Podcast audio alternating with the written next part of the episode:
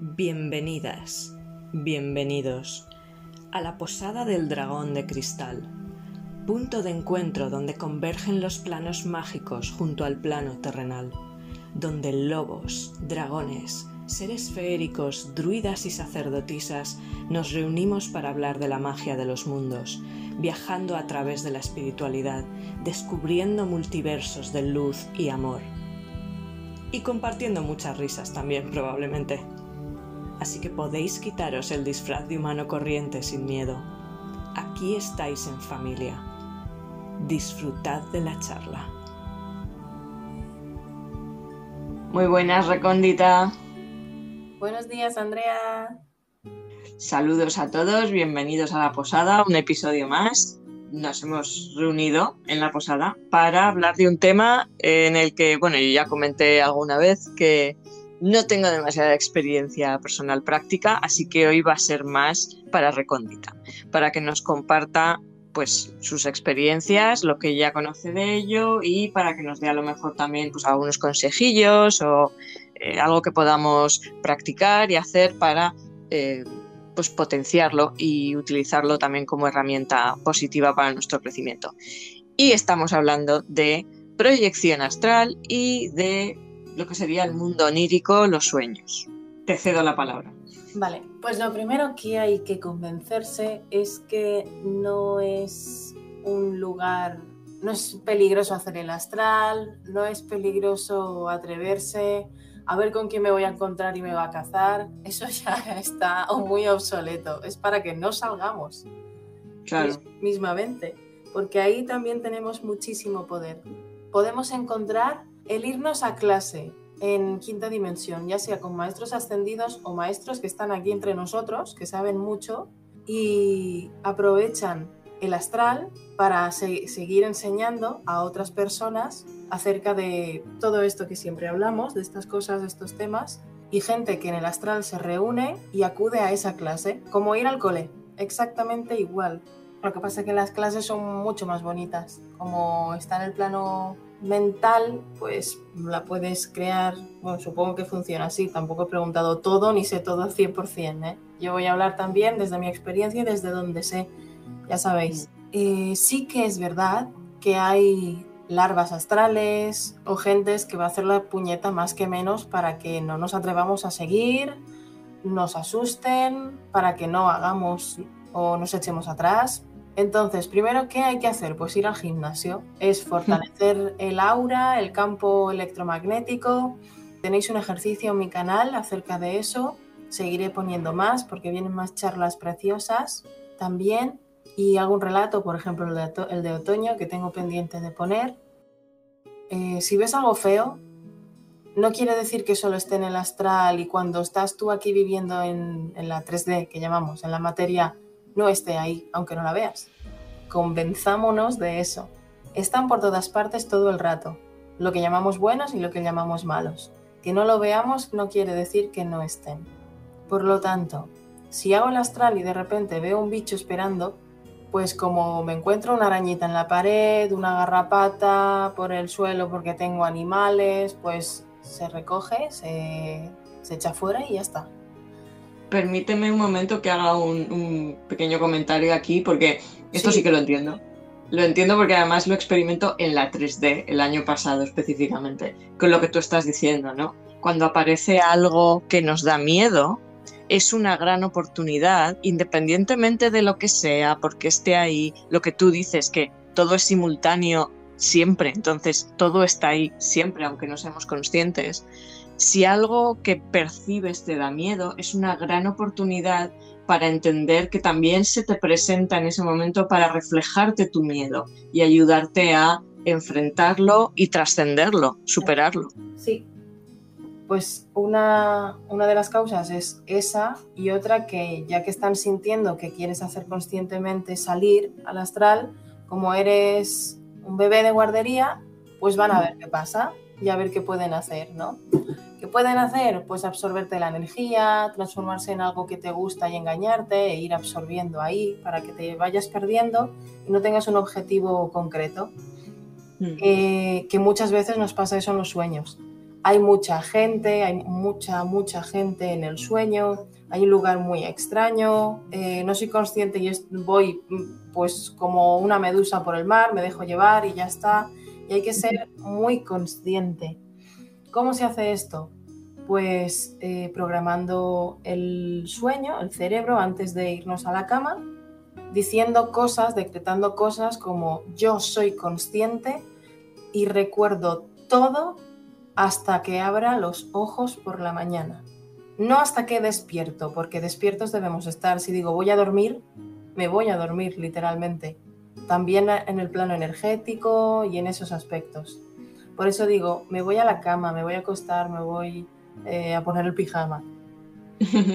si se tiene miedo, vale que se tiene más fuerza por la noche, porque el cuerpo está totalmente en stand-by y tiene programado desde que somos bebés que es una hora para irnos a descansar totalmente al 100%, para restaurar hasta el día siguiente. Pero podemos hacer, por ejemplo, por la tarde, que es donde yo empecé, porque me daba miedo hacerlo de noche. Y por la tarde, tampoco digo que nos tengamos que ir como objetivo el primer día al planeta Marte. Tampoco os lo recomiendo porque vais a ver barbaridades muy macabras. Eso te iba a decir que habrá, habrá destinos mejores. Sí, mucho mejores. Por ejemplo, pues algo que conozco, mi propia habitación. Me acuesto por la tarde, dejo las ventanas eh, semi cerradas, que haya penumbra, o la luz de una vela, diciéndole a la llama de la vela mientras la enciendo, esta llama es para que me acompañen los seres de alta frecuencia. Siempre que encendamos un fuego, hay que decirle qué tiene que hacer, qué tiene que iluminar, porque si no, es una puerta abierta y esto es Pedro por su casa. Y en este caso, si quieres iluminarlo con la llama de la vela, mejor porque es una luz pura y que ilumina de manera también espiritual, por lo que es el fuego en sí. Es, un elemental también, al fin y al cabo. Sí. Em, puedes pedirle que el elemental del fuego que esté disponible también ilumine ese sendero, ese camino que quieres hacer en esa tarde, ese día. Puedes dejar las ventanas eh, semicerradas, bajar la persiana pero que se vea luz. Bueno, vamos, están en la penumbra. Y puedes tener la puerta abierta también si quieres, no pasa nada. Yo lo he hecho sin querer hasta... Tengo tanta facilidad para salir que me quedo unos minutos en un sillón sentada, aunque haya gente viendo tele, esté en otra casa y haya ruido. Y Recondita se ha ido. Y yo, y a la que vuelvo digo, ostras, qué golpetazo por alguna voz más alta que otra. Si el sonido de fondo es más o menos, va a la misma línea, que no haya altibajos muy marcados, puedes hacerlo también. No es necesario estar al 100% en silencio. Incluso mejor porque te acostumbras al entorno en el que estás y te es más sencillo a la larga. ¿Qué más con esto? Con el ruido. Ah, muchas veces en meditaciones si se oyen gatos de fondo, como ahora está Maui, alguna vez sí que ladra, que es más eh, de golpe, el perro. Son sonidos que en meditación puedo decir, integro los sonidos que me rodean en esta, en esta dimensión. Los integro como en el día a día y ya está. Al fin y al cabo es, es un poco no, eh, no ofrece resistencia. Claro, al principio me costaba mucho, por miedo, también lo recalco, por miedo, es lo único que nos frena. yo entro en ese, en ese grupo. yo empecé muy despacio, muy poquito a poco, con mucha atención en todo, pero por miedo. Pues... Pero también es normal porque tú tienes unas percepciones de cosas que la mayoría de nosotros no vemos. Entonces, también es normal que, que conectes con ese miedo por lo que tienes que ver, por naturaleza. En mi caso era porque había pasado desde muy pequeñita cosas horribles. Entonces, si salgo al astral, me las encontraré todas a la vez. Pues no. Mm, causalmente me tumbé. Hice, tienes que hacer fuerza, esforzarte como si quisieras salir del cuerpo, literalmente, aunque te muevas un poquito. Hacer mucha fuerza. Puede que los primeros días estés, sientas un mogollón de cansancio, porque es una gimnasia, al fin y al cabo estás intentando salir al astral conscientemente cuando no lo habías hecho nunca conscientemente, porque cada vez que nos acostamos salimos al astral, sí o sí. Sea la gente consciente o no, el mundo onírico son otras dimensiones. los primeros días me, me cansaba muchísimo y me dolía la cabeza, es algo natural. Y un buen día sentí un crack, como si me hubiera crujido una, una cervical, como cuando te mueves y te crujen o te estiras y hace clic algo. Mira, por ejemplo, ahora un codo, que lo he hecho como ejemplo, me ha crujido un codo, pues ese, ese ruidito, esa sensación que conocemos, tan, que está tan, tan integrada en nosotros, ese clic de que algo ha crujido, en mi caso fue a través de la nuca, acá, por detrás del cuello o por la cabeza, coronilla.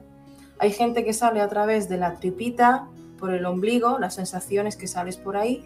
O hay gente que sale a través de los pies, que sale hacia atrás, como una esencia. Y otra gente que directamente siente cómo se, se levanta. Te levantas el torso, te quedas sentado, miras tú alrededor y te levantas del todo. Entonces yo dejé mi cama atrás, siempre, siempre han, han recomendado, siempre leído y oído, que han recomendado que te gires y mires el cuerpo para que te convenzas al 100% que sí, ha salido al astral. ¿Qué pasa? En mi caso me dio miedo. y para adentro otra vez. No, a ver, el miedo puede hacerte una salida pequeñita, un momentito y hacer flup y volver enseguida, pero ya lo has hecho. No hay que enfadarse, ni hay que decir, jolín, ya lo tenía. Bueno, paso a paso. Entonces, en mi caso yo no me giré porque me daba cosa, pero la sensación que podéis tener es, veo mi cuerpo como si estuviera muerto, como si fuera un cadáver, porque tú en realidad es la que está fuera. no, la que, no el cuerpo. Entonces sientes como si fuera un cadáver o incluso de un muñeco de goma, que no es de verdad. Yo lo que hice fue pasear, mirar la habitación con atención. Es muy parecida en el otro plano porque en tu mente está creada así, a pesar de que estamos en la Matrix y esa casa no existe. Pueden haber cambios, por ejemplo, puedes ver el aire visible, algún ser ahí esperando o, en un rincón o no necesariamente oscuro, pero que está ahí y te está mirando porque ha salido al astral y le estás viendo. Nada más. Los animales sí que te van a mirar. Me imagino algún ser férico en la esquina diciendo, hombre, ya tardabas. Sí, ya era hora, después de veintipico años, que fue cuando lo empecé a hacer conscientemente, atreviéndome yo por mí misma. Pues lo primero que hice fue salirme fuera al jardín y estaba eh, mi perro mirándome, un pastor alemán que tenía, diciendo, uy, hola, con toda la naturalidad del mundo, ¿eh? nada de sorpresas, ni simplemente mirando como quien pasa por ahí delante ya está. Y teníamos gallinas por aquel entonces y se me quedó mirando con mucha, mucha curiosidad porque me veía diferente. Las gallinas son muy conscientes, son un ser eh, bueno, gallinas y gallos, son un ser que vibra en séptima dimensión, muchísimo más que nosotros. Y con esto eh, estaban mirando con curiosidad, que al fin y al cabo no les quita la conciencia animal física en la que están viviendo. Y se me acercaron dos o tres a ver que, quién era que pasaba por ahí, porque me reconocían, pero era extraño la forma en la que estaba ahí fuera. No quieren el mismo juguete, ¿lo oyes? ha sido buenísimo. el mismo juguete. Y con las gallinitas que se me quedaron mirando, me quedé quieta mirándolas súper feliz. Bueno, yo estaba ahí como una niña llena de ilusión en un parque de, atracciones lleno de princesas y castillos y unicornios. Porque la primera vez consciente y estaba ahí perdurando y perdurando, yo muy, muy feliz. Entonces, una de aquellas que me giro hacia un lado eh, se me empieza a desvanecer la imagen como si fuera eh, eh, fundido en negro, como las pelis de antes. Igual.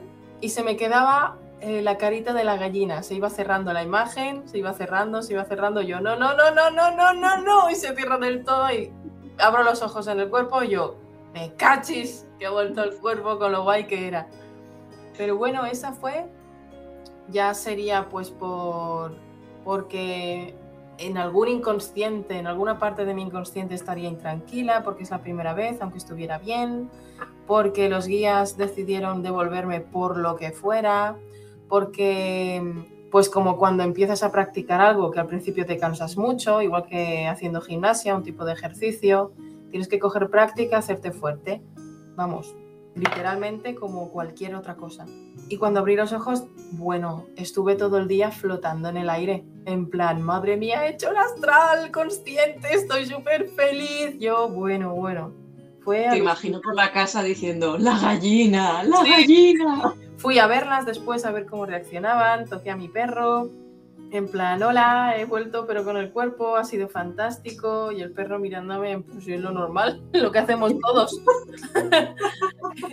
claro, ellos lo aceptan todo y son maestros multidimensionales, como siempre acentúo, sobre todo los gatos, pero no que los demás no lo sean.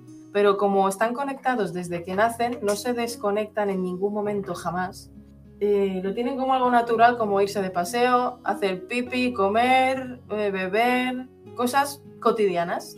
Pues ellos en cuanto eh, se tumban al sol o están así más traspuestos que nada, es porque están ya viajando.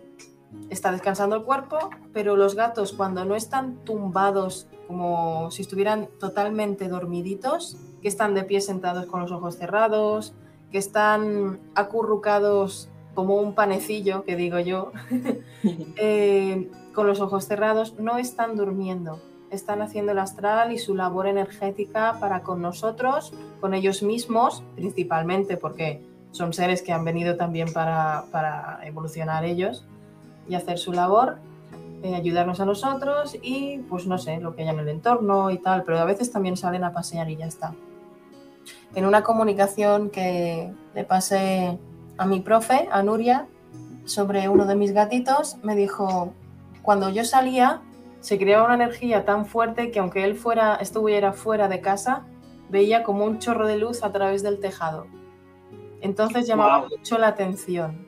Hay gente que hay gente en el planeta que tiene mucha fuerza Pueden ser los mediums, pueden ser niños que tienen mucha sensitividad y no se dejan dormir, pueden ser gente que aunque sea inconsciente son muy felices, les va genial en la vida en todos los aspectos porque vive en coherencia consigo mismo.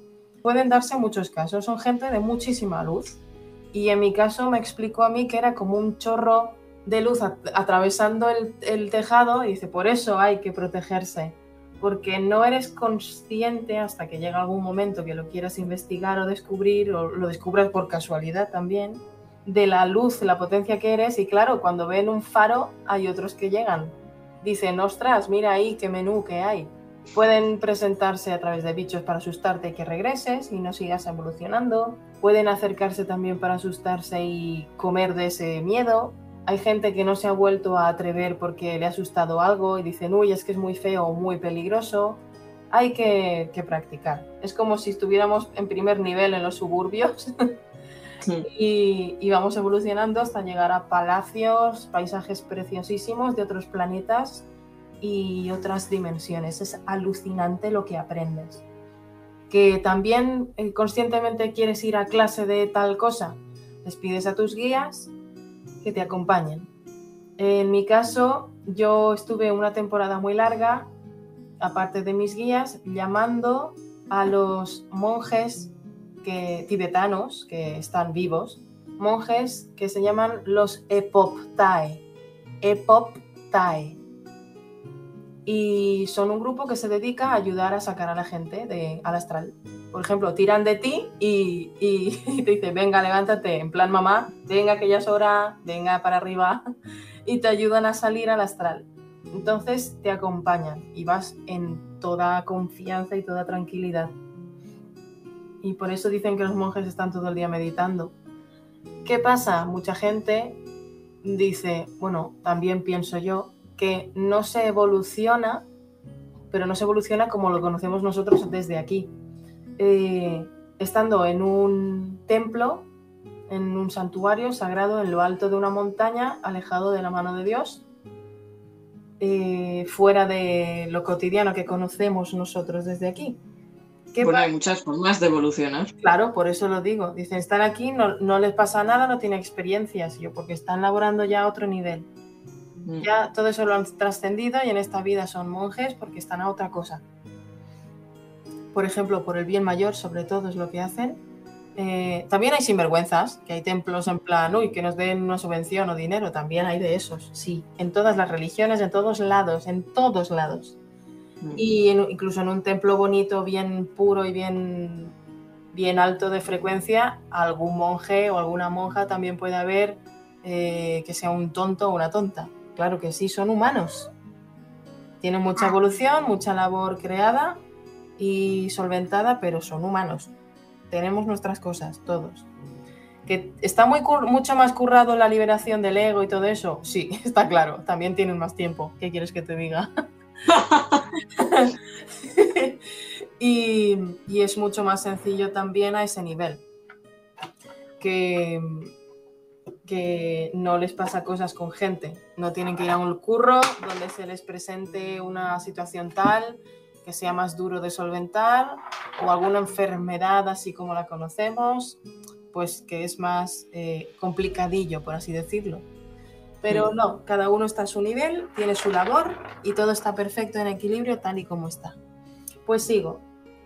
Eh, los Epoptae tienen un maestro, el grupito va con un maestro, que el juguete es de los dos, cariño. Pero que no hacen nada, ¿eh? no se pelean en verdad, solo le gruñe y le da manotazos sin uñas ni nada. Son muy buenos todos. Lo que pasa pues que a veces, como todo el mundo, pues discuto por lo que sea. Es que hacía tanto que no lo escuchaba que me está resultando muy gracioso. Y el otro acurrucadito en plan, pero si solo quiero jugar. guapos, guapos todos. Pues este es el juguetito. Pues el, maestro, tú te tumbas, si en caso de que quieras llamar a estos, pues lo digo también. Em, te tumbas, llamas a, los, a tus guías que te protejan, que te, que te asistan y llamas al grupo de monjes de los Epoptai. Y como decía yo, espera, es que hace años, luego me acordaré del nombre. Mm, voy a mirar, después pillar el libro y, lo cuento. El, nombre lo tengo en todos los apuntes y tal. Em, pues llamas a estos monjes que te asistan y que te acompañen. Eh, yo en general nunca pedía nada en concreto, yo que me lleven a, aprender, a aprender y evolucionar, que lean mi energía y que, ellos sabrán lo que, lo que va acorde conmigo en este momento, y, ya está, que, me acompañen. Y con esto, bueno, puedes, yo aparecí en un templo preciosísimo, con un, en lo alto de una montaña rocosa, con un patio de piedra alucinante en el exterior de la montaña, mm, que había como una especie de círculo en el patio con unos dibujos tipo mandala pero no lo reconocí como mandala, sino lo reconocí más como lugar de conexión, como un mandala hecho a propósito de conexión o, viaje a, otras dimensiones, que el dibujo era acorde con esas frecuencias, o incluso como un helipuerto. Eh, por ejemplo, la marca para un helicóptero es una H, pues la marca para una nave espacial de aterrizaje es ese símbolo. Em, Así lo percibí. Y me, recibieron un grupo muy, muy amables, muy contentos, una preciosidad de energía y de gente alucinante. Y más bonitos, ¡guau! Bueno, pues con los días y el tiempo fui, fui a diferentes lugares. Em, puedes llamarlo siempre que quieras. Y, pero llegó un momento en que ya quise hacerlo yo sola. Entonces, eh, también hubo un maestro que fue, acudió a una clase, apareció en una clase, estaba el profe explicando cosas, todo el mundo sentado en pupitres, tal y como lo conocemos, pero percibió que era muy denso, que era un engaño. Es decir, que lo llevaron ahí unos seres, ya que sabía que iba a hacer el astral, lo llevaron unos seres hasta ahí eh, con la imagen de que todo era bonito, tipo Matrix y él percibió la energía y dijo algo así. No me acuerdo exactamente cómo me lo contaron. Dijo algo así. Mm, por la, por la Sagrada Madre y por el Maestro, o algo, dijo algo parecido. Se giraron todos y se revelaron su, su forma verdadera. Y madre mía, qué bicharracos. Se deshizo el hechizo, como digo yo, para explicarlo rápido, y se, disolvió la imagen de la clase y aquel eh, corrió echando por patas en plan, ostras, ¿dónde me he metido? Que también puede pasar. ¿Por qué? Una, porque te siente la energía muy potente y quieren distraerte y te llevan ahí. Entonces haces como que das clase pero no están dando nada y te distraen. Dos, pueden estar alimentándose de tu energía y, cuando te levantas estás eh, con un cansancio, cansancio atroz.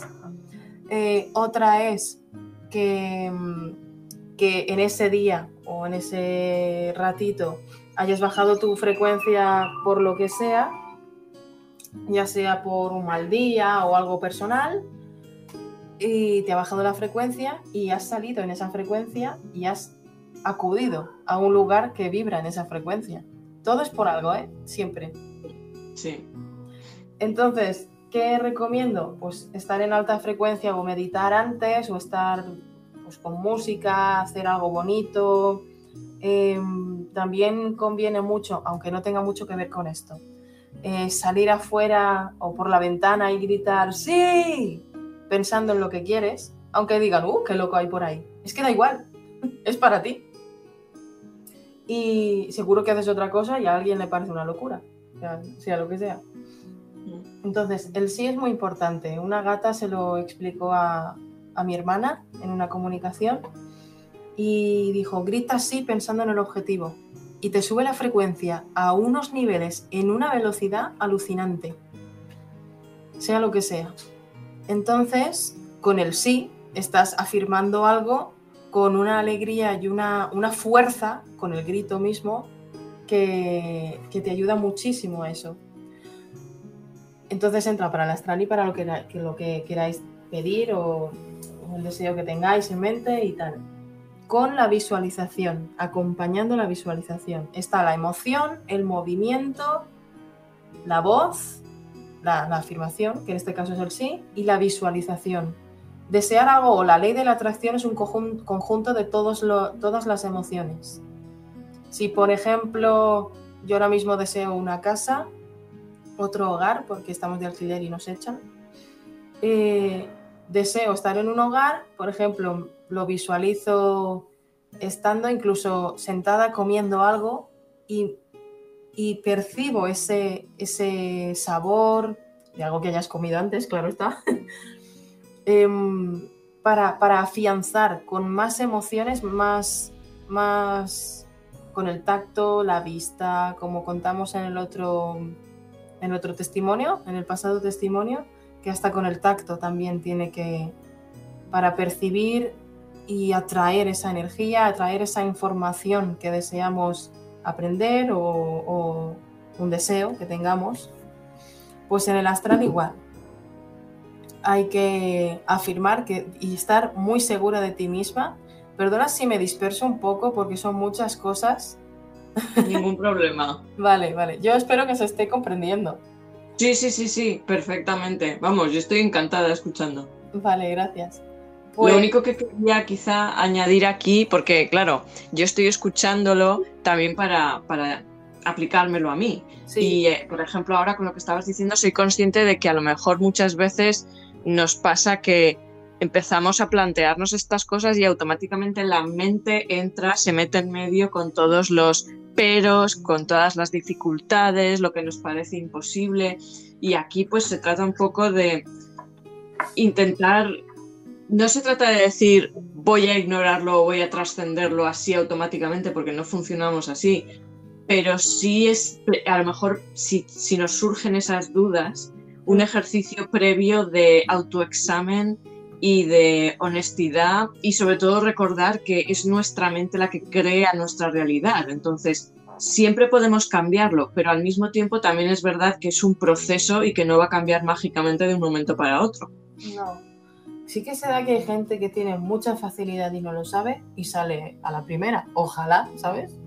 pero no es así. O en mi caso al menos siempre he oído que lleva un proceso, sobre todo de costumbre y de quitarse miedos o dudas.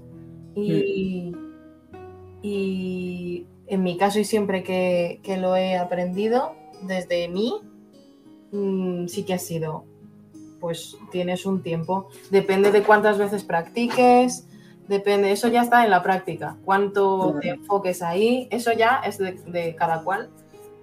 Claro que el que más lo haga, antes saldrá, evidentemente. y luego también creo que puede ser muy importante no culparte si al principio no te funciona o si nunca te funciona, porque a lo mejor tu desarrollo va por otro lado, tu camino, lo que necesitas laborar y aprender y a, lo mejor nudos, entre comillas, que digo yo, que tengas que deshacer de bagaje emocional. Quiero decir que puede haber muchos otros factores. Por ejemplo, es que a mí me pasa, o sea, a mí el tema de la proyección astral y de los sueños me encanta, pero no me resulta fácil, ni siquiera visualizar. Yo no soy una persona de visualizar, yo soy de sentir. Mm. Entonces, a la hora de hacer muchos ejercicios en cuestión de meditaciones o de lo que sea, yo no, rara es la vez que visualizo algo.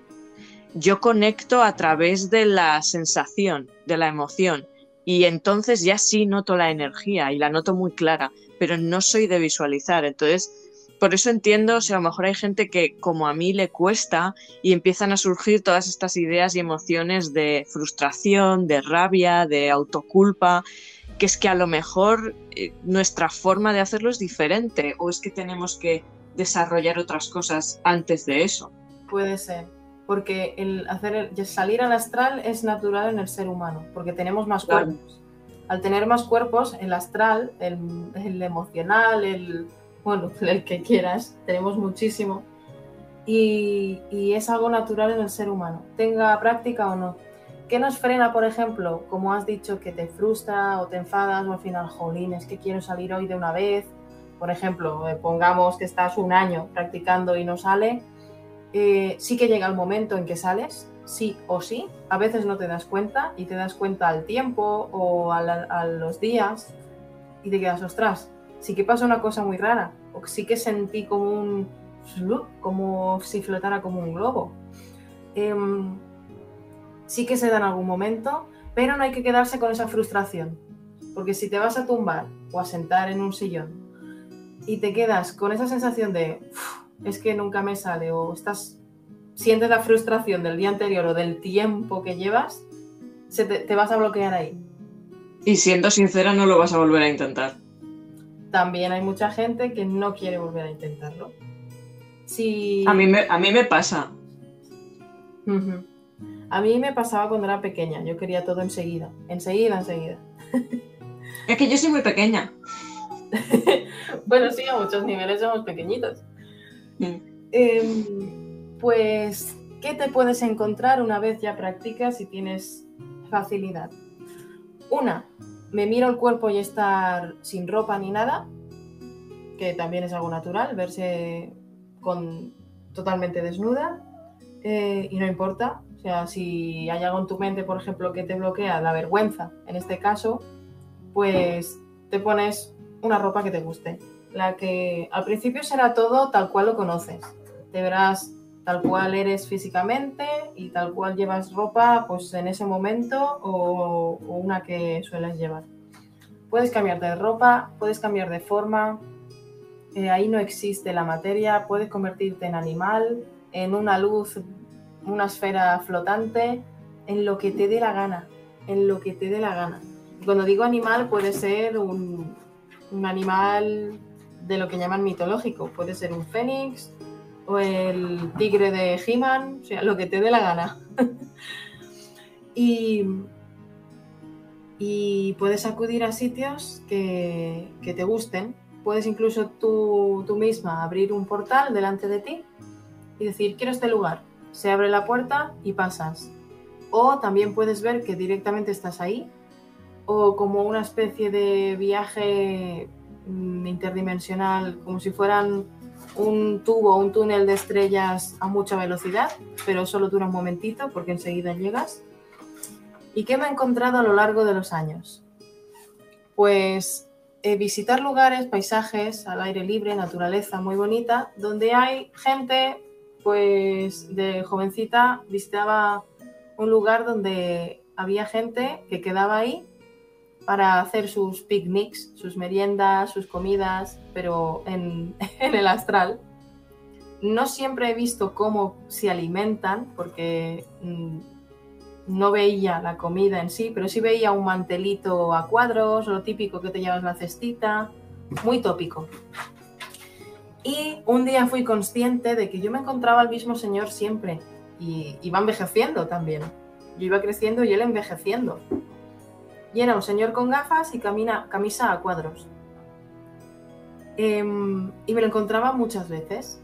Y es que resulta que es otra persona que vibra a la misma frecuencia y era un lugar de como una quedada, como salir a un parque.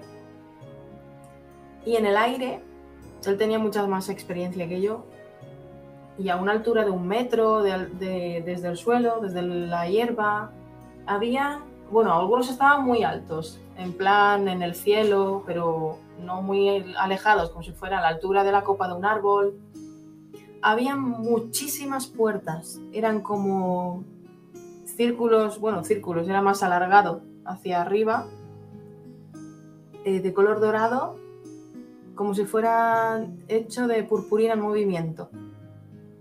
Y esa puerta veías al otro lado pues otro paisaje u otro lugar, aunque sea yo que sé una biblioteca, un, un barecito donde había un piano, lo que sea imágenes, lugares, y habían algunas que estaban borrosas, que no veía, no, no lograba atisbar lo que hay al otro lado, o simplemente veía solo el portal, pero no había nada detrás. Veía el portal en el aire como si fuera un aro flotante y ya está. Detrás veía lo que había detrás donde yo estaba, pues ya sea otra persona caminando, el paisaje mismo o el cielo si estaba por arriba.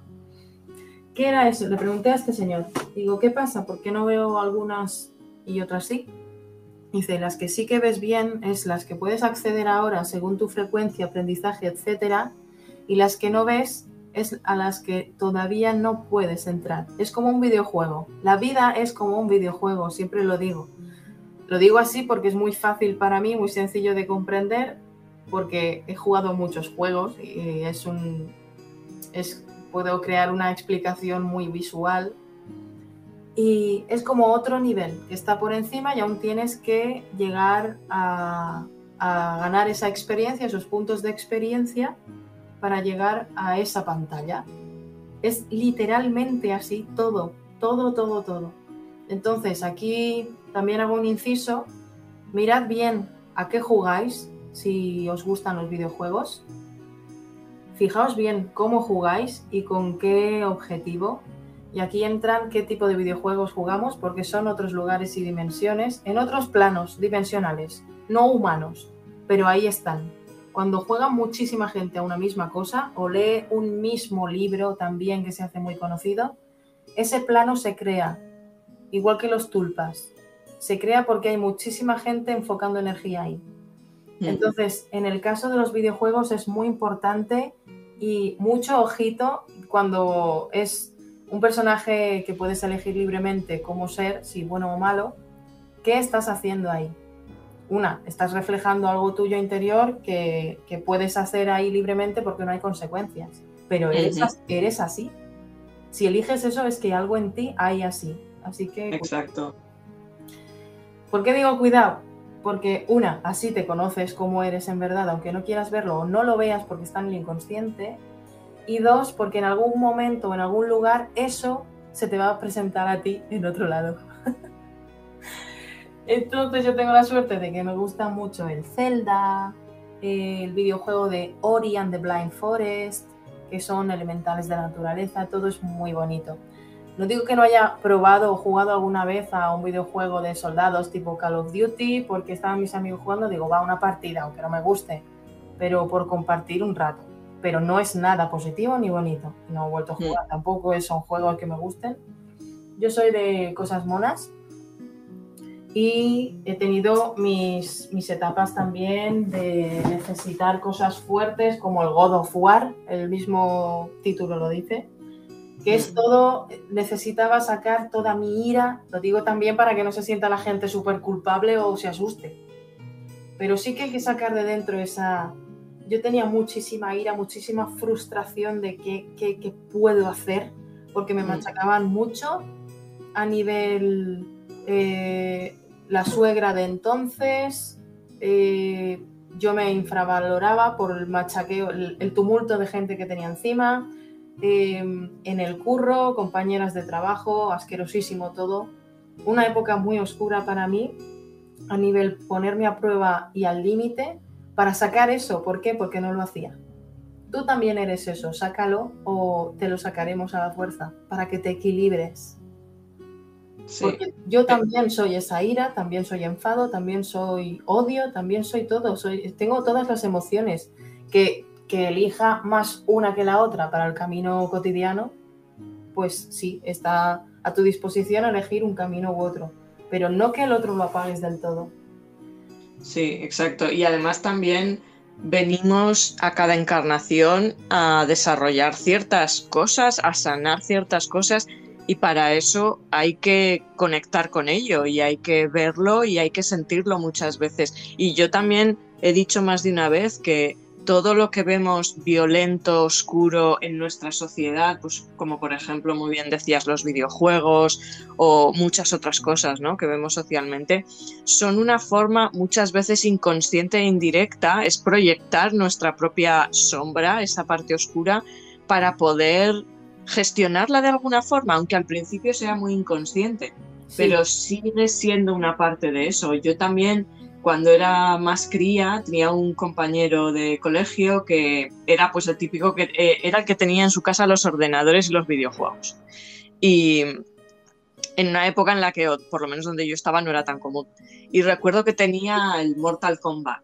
Y a mí me gustaba mucho ese videojuego. Eh, sacaba, a ver, es muy, muy, muy violento, o sea, es más lucha uno a uno, pero es violento en el sentido de cómo se plantean los personajes y lo típico de los fatalities, o sea, es, es, muy gore, en ese sentido es muy gore. Y reconozco que sacaba una parte de mí, no, no realmente agresiva ni oscura, pero sí sacaba una energía, me activaba de una forma que ninguna otra cosa en la vida me activaba. O sea, mm. yo era la típica que jugaba dándole muy rápido a todos los botones, sin parar.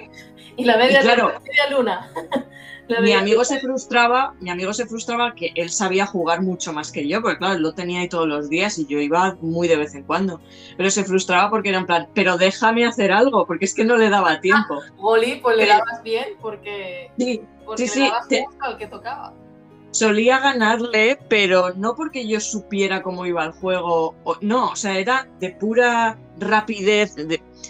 Sí, o sea, era una energía un poco caótica y muy, como muy agresiva, pero no en un sentido violento, sino de, de puro caos. de destrucción y que salga lo que sea. Sí, o sea, era caótico, sobre todo caótico. Sí. Eh, pero sacaba esa parte de mí, solo la sacaba ese juego. Era lo único. Madre mía, si dices que el gore ese, el nuevo ni lo mires, Dios mío. Ya. claro, porque todo lo visual cada vez va mejorando y se va haciendo cada vez más claro y cada vez más detallado. y que la gente necesita cosas feísimas. Por ejemplo, una serie súper mona eh, o una peli súper bonita, aunque haya batalla, no sale nada, no sale sangre dicen, Buah, pero es que no es muy buena, ¿Qué, qué, necesitas? Desmembramiento, o sea, visualmente ese, ese, esa sangre, ese, esa violencia gratuita para mentes vírgenes, ¿o qué? Yo creo, pero yo creo que es por lo que te comentaba, porque como es una forma indirecta e inconsciente de mirar la sombra, como es indirecta e inconsciente, cada vez tiene que ser más evidente. También es lo de la polaridad que cada vez es más radical. Entonces, para que sean conscientes de ello, tiene que ser cada vez más crudo hasta que al final es como un empacho y acabas vomitándolo todo. Y la intención, el objetivo de esas cosas también es normalizar la violencia y que después pasen cosas en el mundo o incluso frente a ti y lo veas, bueno, pues una cosa más, en vez de decir, no, esto no está bien. Sí, pero si se normaliza para ti también es porque por el momento no puedes elevar más tu vibración, digamos. Hmm. Por ejemplo, a mí hay series que no pienso ver, ni son horrendas para mí, aunque mucha gente diga, oh, está súper guapa y súper bien desarrollada, por ejemplo, Juego de Tronos, me niego. Uh, a mí se me cruzó. Vi la primera temporada y en el primero de la segunda dije, hasta nunca. Yo también, pero hay muchas, muchas, ¿eh? Muchas cosas, no solo pelis. True Blood, la de, esta de vampiros y hombres lobo y tal, la de True Blood, es una buena serie también, pero se me revolvía el estómago hasta el punto de, no, yo no puedo ver esto. Mm, Pues porque estamos a otra cosa, porque eso ya lo hemos trascendido, esa- ese tipo de, de escenas o de visión. Mm. No, hay, no es necesidad, no hay necesidad. Y bueno, volviendo al astral, pues eh, si te vas solventando, limpiando por dentro tus cosas, tus emociones y ya tienes un equilibrio pues más apañado que menos, porque nunca es perfecto, la verdad, pues siempre habrá tendencia a ir a sitios bonitos, positivos, o incluso encontrarte seres o personajes de libros, porque una vez me encontré a alguien que no me esperaba que existiera y ahí empecé a aprender de que se crean dimensiones cuando muchísima cantidad de seres, en este caso hu- humanos, seres humanos, enfocan energía ahí porque ese libro se hizo muy conocido. No me digas que te has encontrado con Harry Potter. No, uff, no, no, y no me gustaría entrar en esa dimensión, ¿eh? es más, más chunga que positiva, angelito mío, Dios mío. Vaya. Em, fue el nombre del viento. Mm. Encontré en el bosque, en, cuando el sol, esa, esa hora en un bosque muy frondoso, cuando el sol entra hacia muy bajo, hacia el suelo, a través de las hojitas que se mueven, ese sonido acuático que tienen, y titila la luz en- por todas partes, pues esa escena. Y me giré y primero creía que era Peter Pan porque el chico tiene el pelo rojo. Y con, cuando ladeó la cabeza dije, ostras, no, eres Quoth. Me dijo una frase alucinante, que me lo guardaré para mí. Porque hay veces que son, hay cosas solo, por ejemplo, mensajes o visiones que son para tu, tu propio, tu privado, es privado, para tu propio despertar o avance o sí que mucha a todo el mundo le va a pasar. De, no lo va a contar todo, ya lo sé. Todo, todo, todo, no, porque hay cosas para ti, para tu evolución personal Claro. y, y es tuyo y nadie más. Porque pueden pasar también varias cosas. Una, que se disuelva. Dos, que, que eso, que no funcione. Dos, que, que tengan poder sobre ese algo que tú no comprendes y otros sí y sepan por dónde darte para que no lo consigas. Eh, y tres, pues mucha gente solo por pequeña que sea una envidia o algo bonito muy grande que te pueda pasar, te puede hacer daño. Aunque sea inconsciente. O que esos seres se enfaden y no vuelva a no vuelvas a verles por como si fuera algo irrespetuoso haberlo Mm. contado como si te hubiera contado un secreto no pues algo así pues que hay cosas personales que sí que no que no se cuentan y Claro. Oye, pero entonces me estás diciendo que la Tierra Media de Tolkien existe. Sí, y a ver, antes de que escribiera, escribiera él nada, los orcos ya existían, que son eh, engendros que hacen magos oscuros aquí en la Tierra. Mm. Lo que pasa es que lo tienen, los tienen de, para enviarlos a hacer daño, para proteger eh, su cubil, porque otros magos, por ejemplo, otros malos o otros buenos quieren destruirlo. Y bueno, pues también tienen sus protecciones y sus, sus engendros, sus seres que los protegen y obedecen. Bueno, literalmente, Saruman es el mago oscuro que, que crea a los, a los orcos. Ujú. Y sí, no hay dicha cantidad como en la peli, pero sí, hay, hay orcos de, de todos, como hay trolls, como hay trasgos, como hay gigantes, de todo, hay de todo. Cuando era muy pequeñita, un vidente me dijo, no sé qué fui a preguntarle, creo que fueron las sirenas, y me dijo, existe todo, todo, todo existe, todo, todo, todo. Y si es material físico de animales que conocemos aquí, si se extingue, aparece en otro lugar, en otro planeta, porque ya ha acabado su labor aquí. Ya sea a causa de algo malísimo como está pasando, o a causa de, pues, se han ido acabando porque mm, no se reproducían o han ido dejando de verse, se han alejado unos de otros y se han ido menguando, ¿no? A lo mejor han elegido irse también. Sí, eligen irse. Los osos polares ya han dicho, con el ser humano nunca más. y van quedando menos y hasta que hasta que se vayan y ya está y no volverán porque nos han dado toda la, con toda su paciencia todo todo todo el amor que han que son y que tienen hasta que han dicho bueno hasta aquí porque esto es exagerado y exacerbado y han elegido no volver a regresar no regresar nunca más con el permiso de su deva grupal su guardián grupal. Los devas también se reúnen de grupos animales y no se van de repente porque causarían un karma, lo que llamamos karma, como un agujero en, la evolución de todos, porque todo en conjunto tiene una melodía. Si falta una nota, un silencio, un compás, se desbarata toda la canción. Y bueno, han elegido ir marchándose poco a poco por eso, con el permiso, porque también el Deva estaba hasta en la coronilla de nosotros. Hmm. Y eso, decidieron marcharse eh, y ya está. Pues unos se irán de una manera, otros de otra, como, como toque, como hayan elegido como plan cósmico a nivel eh, fuerzas mayores. Ahora que yo vea algo y me, me afecte, pues sí, claro que me afecta pero a nivel fuerzas mayores, por el bien mayor, pues está bien el cómo se ha ido y ya está. Bueno, y dejando esto ya de lado, eh, sí, puedes viajar a otros lugares, incluso cosas que se han inventado. Puedes crear tu propio templo para estar en paz. Eh, mi amigo me dijo, entra en el templo de tu propio corazón y lo vi como un lugar neutral, totalmente vacío, de color dorado, como, pero dorado muy suave. Inmenso, infinito, no hay paredes, no hay, es inmenso, pero sí que hay una fuente. Y cada vez que entro, la fuente tiene una figura u otra. Entonces me fijo en la estatua porque me, me dice algo también. Y alguna vez me he encontrado a quien es lo que llamo ángel de la guarda y charlamos ahí. ¿Que necesito paz? Pues voy a conversar un ratito ahí. ¿Que necesito soledad?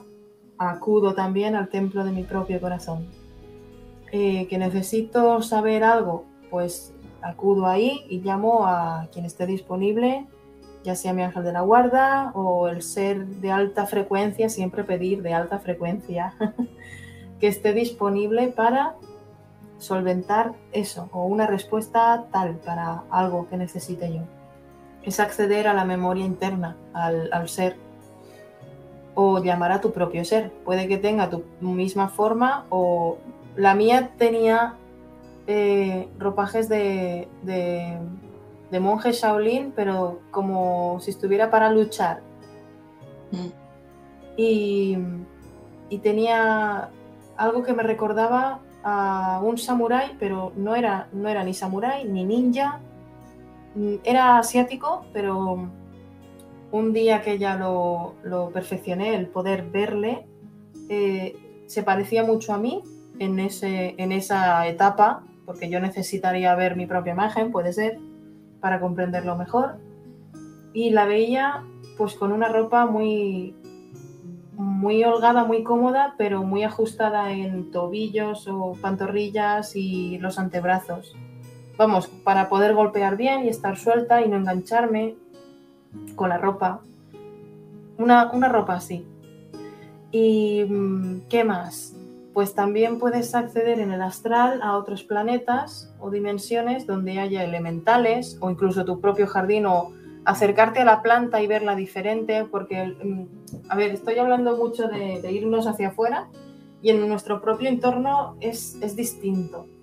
Ves otros colores que no existen aquí, sonidos que no existen aquí, si sales fuera o en algún lugar hay plantas que no que reconoces como vegetación pero no las conoces como en, la tierra, eh, animales raros, algunos son medio medio mecánicos, también hay seres mecánicos que, que, a lo mejor tienen totalmente mecánico o son cuerpos que conocemos como de carne y hueso y parte mecánico. Eso existe en otros planetas, de manera natural. Ojo, que no es que hayan hecho experimentos, eso es otra historia que también puede darse. Pero una vez acudí a un muelle, un muelle que se introducía en el mar y estaba mi hermano al fondo del muelle, muy metido al final, cuando te vas a tirar al agua. Ahí estaba, sentado, con todo su pelo inmensamente largo, como Rapunzel tiene, que lo tiene así. Y digo, ¿qué hace sentada allí? Mi hermano, al principio de hacer el viaje astral, eh, le veía mucho porque estamos muy unidos y es una energía que conozco Quizá fuera mi ángel de la guarda o un ser, un guía que me ayudaba al astral, pero eh, se acogía a la figura de mi hermano porque era algo que amaba, entonces eh, me siento muy tranquila. O puede ser también que fuera mi hermano que nos acompañáramos en esos caminos porque es un ser muy potente y, y está a la par conmigo. Y entonces también representaba la energía masculina y la mía la femenina. Es como si fuéramos un completito de paseo. Hmm. Un vidente me dijo una vez que era mi, mi, mi, alma, mi alma gemela. Y sí, podía ser perfectísimamente por todo lo que vivimos y todo lo que tenemos. Eh, pues lo vi en un muelle, alejado, adentrado en el agua, y el mar estaba embravecido, era de noche, una noche oscura, sin estrellas, y digo, ostras, y tuve, sentí temor, y dije, ven, ven hacia aquí. Pero él no se movía, solo me miraba sin hablar. Entonces ahí me descubrí que era un ser totalmente neutral con la figura de mi hermano, para no asustarme, pero no suelen, no suelen hablar los seres elevados. Solo miran y acompañan y me miraba fijamente. Yo, ven, por favor. Claro, ¿qué quería? Que yo me adentrara en esa oscuridad, en esa embravecida agua, las emociones, que era yo. Mm. Era un lugar mío en el astral. Y yo tenía miedo, claro, en esa época yo tenía mucho miedo a sentir y estaba así de revolucionada. Me sentía muy en la oscuridad, me sentía muy revuelta emocionalmente, no, no encontraba mi sitio, no tenía un equilibrio y yo era ese mar entonces me adentré hasta allí y en cuanto miré al agua hacia abajo, desde el muelle, desde, lo más, desde el extremo del muelle, desapareció este ser y me, me, vi a mí misma sola y se calmó todo. ¿Por qué? Porque me atreví a entrar y a mirar. Claro. Se calmó muchísimo. A la hora de darme la vuelta, vi a mi hermano al principio del muelle, que eran pues como unos 20, 30 metros, ya eh, andando a un paso muy ligero, con el pelo ahí súper volátil, y desapareció. No vi cómo desaparecía, sino que la, la, esencia, la imagen ya pues como que se desvaneció y se clareció el cielo, y vi mmm, que el cielo estaba muy despejado, sin nubes, todo era muy azul, y había mucha luz. Mmm, diurna, pero no vi al sol. Y yo pues caminé, caminé por el muelle hacia adentro otra vez, hacia tierra, y vi cómo subía como si fuera en espiral, como si fuera un zigzag, el muelle que se elevaba como un andamio eh, hacia el cielo. Y yo subí, y subí, subí, subí, y en una de esas que vi un perro gigante, como un pastor belga, para quien sepa cómo son, que tenía las rodillas y medio, las patas medio mecánicas. Y la miré hacia arriba, pues me diría como un edificio, era gigantísima, era hembra, gigantísima. Y la miré y dije, ostras, y se me fue a acercar para olerme y me asusté un poquito porque era muy grande, pero un poquito.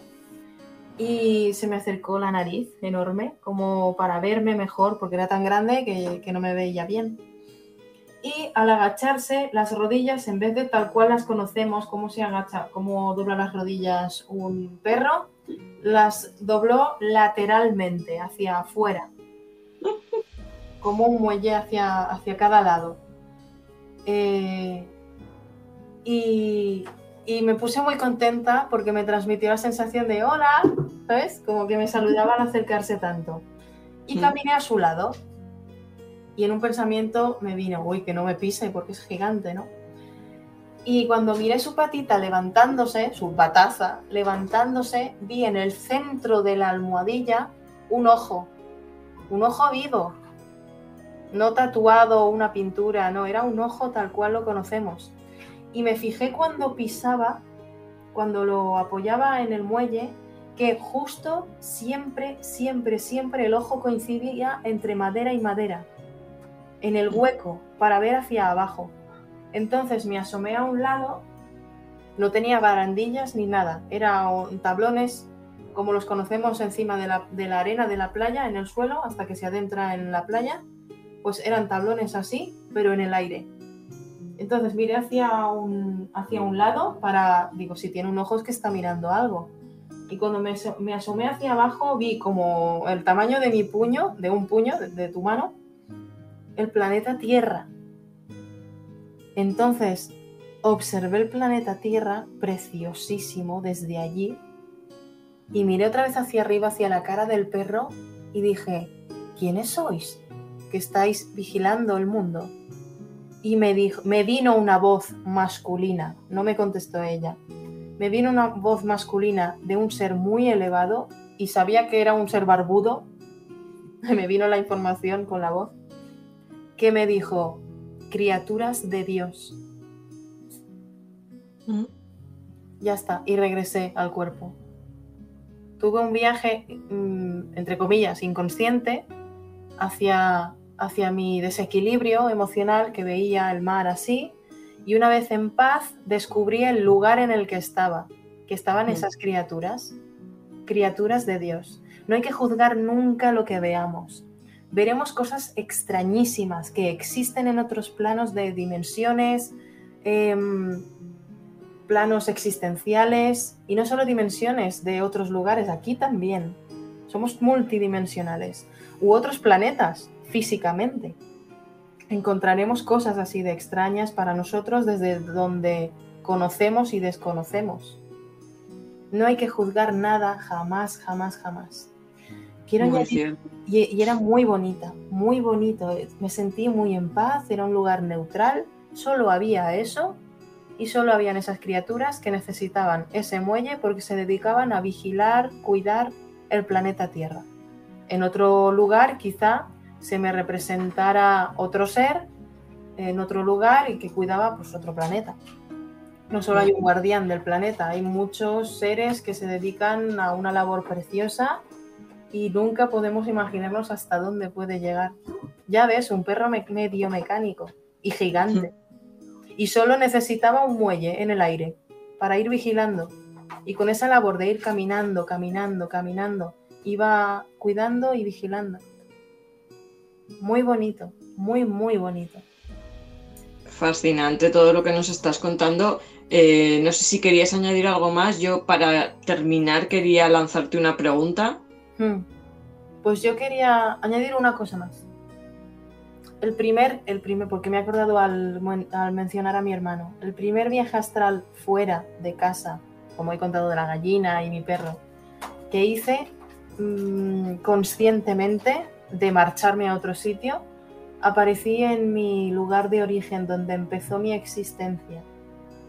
Lo descubrí no hace mucho, que ese lugar era mi casa pero sí que se han dado muchos astrales o muchos sueños de pequeñita que viajaba a ese mismo lugar, aunque sean diferentes zonas del, del sitio, del reino, del planeta, como quieras llamarlo, y, y reconocí que era mi, mi lugar, mi, mi casa, mi casa, mi casa, que a mucha gente le pasará. Eh, Pues no, no también sé que- si será. Sí. no, que quería añadir un, un detalle, solo un detalle. Dime, dime. No, te quería preguntar si ya nos has compartido un- unos cuantos ejemplos ¿no? de, de viajes astrales, pero si hay uno específico, y no sé si quizás será a lo mejor este de tu origen, eh, si tienes uno especialmente especial para ti o favorito de los que has visitado. A ver. Que recuerdes, claro. Sí, que me acuerde ahora mismo. Em, hay dos.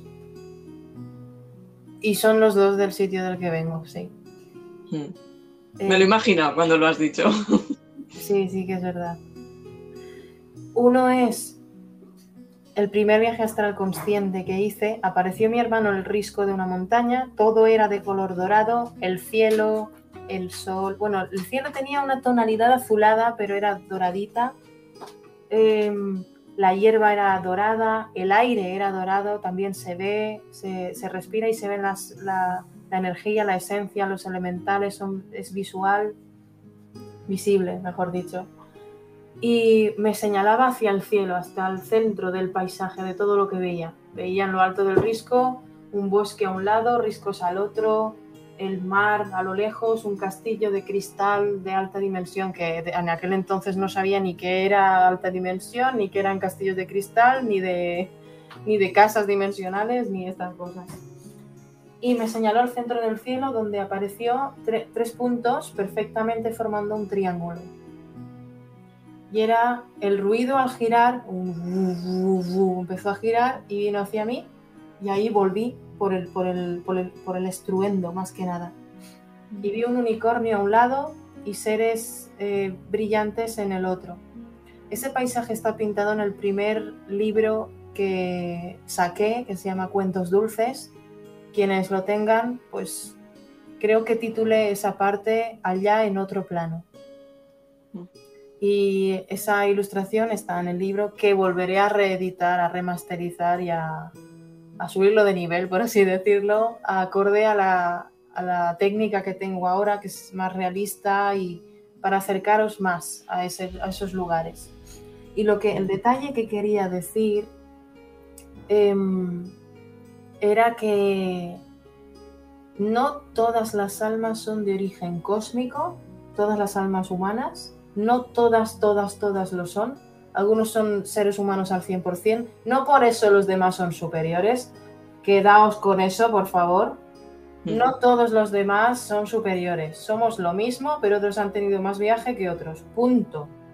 Por eso hay mucha gente de muy baja frecuencia o muy pobre en temas o no creen en estas cosas, es porque está cerrada todavía. Como a mi hermana los animales le dicen, son gente de corazón cerrado. ¿Que se podría abrir en algún momento? Sí. ¿Que hay gente mustia con una planta seca? También, y no lo va a hacer. Y punto. Mm. Hay seres que no van a evolucionar. Hay seres que son totalmente al 100% humanos, que no, aunque les guste, no van a poder al menos en esta vida o al menos en mucho tiempo. No por eso se sientan mal, por favor. Lo digo para que se sepa que es por algo. Y la potencia de un ser humano, aunque sea solo ser humano, es la más potente de este sistema solar. La potencia, otra cosa es que esté desarrollada. ¿Comprenden la diferencia, Andrea? Sí, sí, sí. Vale, una cosa es la potencia, otra cosa es que esté desarrollada o no. Por eso hay seres de muy alta frecuencia que ya lo tienen elaborado y tal. Claro, que pueden hacer más y tecnologías y telepatía y viajes astrales o, multidimensionales, que claro, porque lo han elaborado desde que nacen y ya están en una dimensión tal. Pero no por eso ser humano es menos. Hay gente que sí, que es de origen cósmico, o son semillas estelares, o nenes que son eh, niños eh, índigo, niños arcoíris, niños diamante, etc.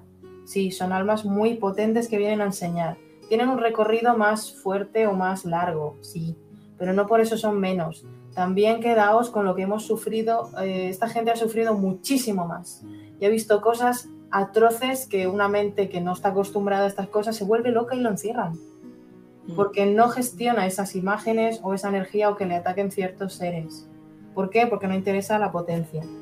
Ojo, también voy a calmar la cosa diciendo, te vas a, encontrar siempre aquello acorde a, que, a lo que tú puedas vencer. Nunca va a ser superior, nunca van a matarte, nunca van a atacarte en plan voy a acabar contigo. tenemos muchísima ayuda, tenemos un grupo entero de guías, los, los guías, por eso siempre se dicen los guías, mis guías, porque no solo hay uno, hay varios. Hay grupos de 5, hay grupos de 8, hay grupos de 30, acorde a la labor que tengas en la tierra. Hay etapas que también pueden ir cambiando. En esta etapa de la vida, pues necesitará 8, en esta necesitará 15, en esta necesitará 1. Y hay veces que te dejarán a solas. Bueno, hablo por mí, porque una temporada me sentía muy, muy, muy, muy, muy sola y no siento ni a mi ángel de la guarda. Y me dijo este señor, es que también se ha ido. Digo, joder, un dolor, un dolor que, no, he, no he sentido en otro momento, un dolor de abandono y de soledad absoluto, insoportable a veces. Pero ¿por qué hasta ese nivel? Porque puedo soportarlo, si no estaría muerta. Y porque muchas veces para poder gestionar cosas o aprender a evolucionar algo, yo tenía que sentir esa soledad absoluta. Ni ni Exacto. guarda estaba ahí. Exacto. Tenemos que sentirlo para poder eh, superarlo, digamos. Sí, pues en esa etapa en concreto, en ese, a esa edad, yo tendría 16 años o menos, sí, o menos, pues yo necesitaba estar totalmente sola y sentir ese, ese yo sentía abandono, abandono 100%, hasta eh, oh Dios, ¿por qué me has abandonado? Pues así me sentí, ni él estaba. ¿Y, por qué? Pues por algo, pues por la etapa que estaba, porque tenía que aprender esa soledad para ser más fuerte para lo que venía, pues todo es por algo siempre, siempre. Así que puede, podemos estar pasando por momentos muy difíciles, pero la fuerza tiene que nacer de una misma. ¿Por qué? porque si no siempre me volcaban los demás. Ayudadme, asistidme, eh, me siento acompañada. Si estáis vosotros no tengo miedo, así no es. Mm. Primero tú. Primero tú, aunque vengan los bicharracos. Primero Esa de ti. entiendo. Sí, primero de ti, después a compañía. Por ejemplo, la energía de Harry Potter que lo llaman eh, patronum. El aspecto patronum es la energía de dentro. Por eso viene desde la varita, eh, señalada con el índice la varita se coge también con el índice extendido. Y lo, lo, invoco, lo invoco yo desde mi corazón. Por eso cada uno tiene un animal acorde a la energía y frecuencia que tiene. Eso es el tótem, que acompaña y te ayuda en tótem u otros seres. Guías, ángeles, como queráis llamarlo, seres ascendidos, eh, extraterrestres, hermanos cósmicos, el nombre que le pongáis. Pero primero tiene que venir de ti. Y en momentos muy, muy difíciles a solas no vas a estar, ya te digo yo. Que al borde de la muerte, si no es tu plan cósmico marcharte, van a estar ahí.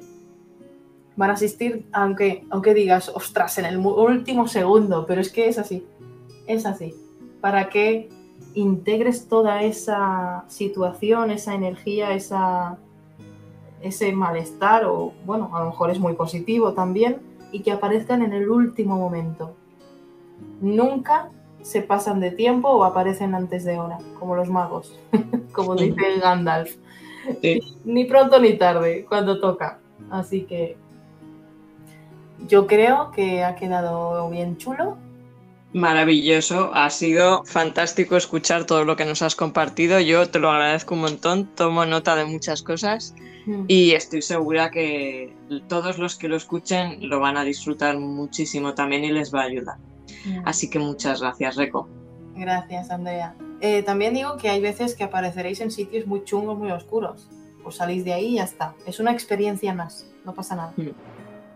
Y ya Sí, todo lo que vemos y experimentamos es porque es necesario para nosotros. Sí, así conocéis más, eh, o tendréis que contar más también, y sabéis que también hay esos lugares.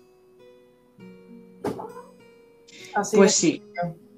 Pues oye, seguro que habrá segundas, terceras partes de este tema, porque bueno, es pues como la vida misma, ¿no? Siempre va evolucionando y vamos aprendiendo más.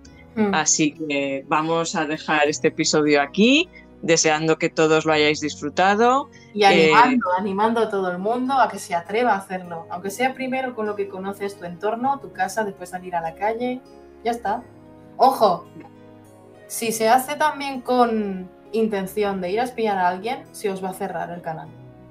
Que espías hay, que se dedican a esto, sí, pero están en el otro lado, el lado que no interesa. que desde, nos interesa desde la posada, hay equilibrio y punto. Efectivamente. Si empezamos a marujear, los guías o los seres de otros lugares o de otra gente os van a dar pal pelo. O vuestros propios guías. Así que si os gusta de verdad, no hagáis el tonto y confiad en lo bueno para evolución personal y lo que sea bueno para nosotros y el bien mayor. Claro, todo es causa y efecto, hay que tenerlo siempre en cuenta, ser muy consciente de lo que estamos haciendo y por qué y tener en cuenta que va a haber un efecto. Así Sí, sí, que, Y, y no os gustaría en el astral, precisamente. exacto. Y si queréis dejarnos vuestros comentarios, si tenéis a lo mejor dudas, podemos hacer una segunda parte o si queréis compartir también alguna otra experiencia, pues ya sabéis que no- nos podéis localizar en las redes sociales y nos lo podéis pasar por ahí. Así. Y nada, que estéis todos muy bien. Muchas gracias de nuevo, Recóndita. Gracias. Y nos escuchamos en el próximo episodio. Un beso a todos. Besitos.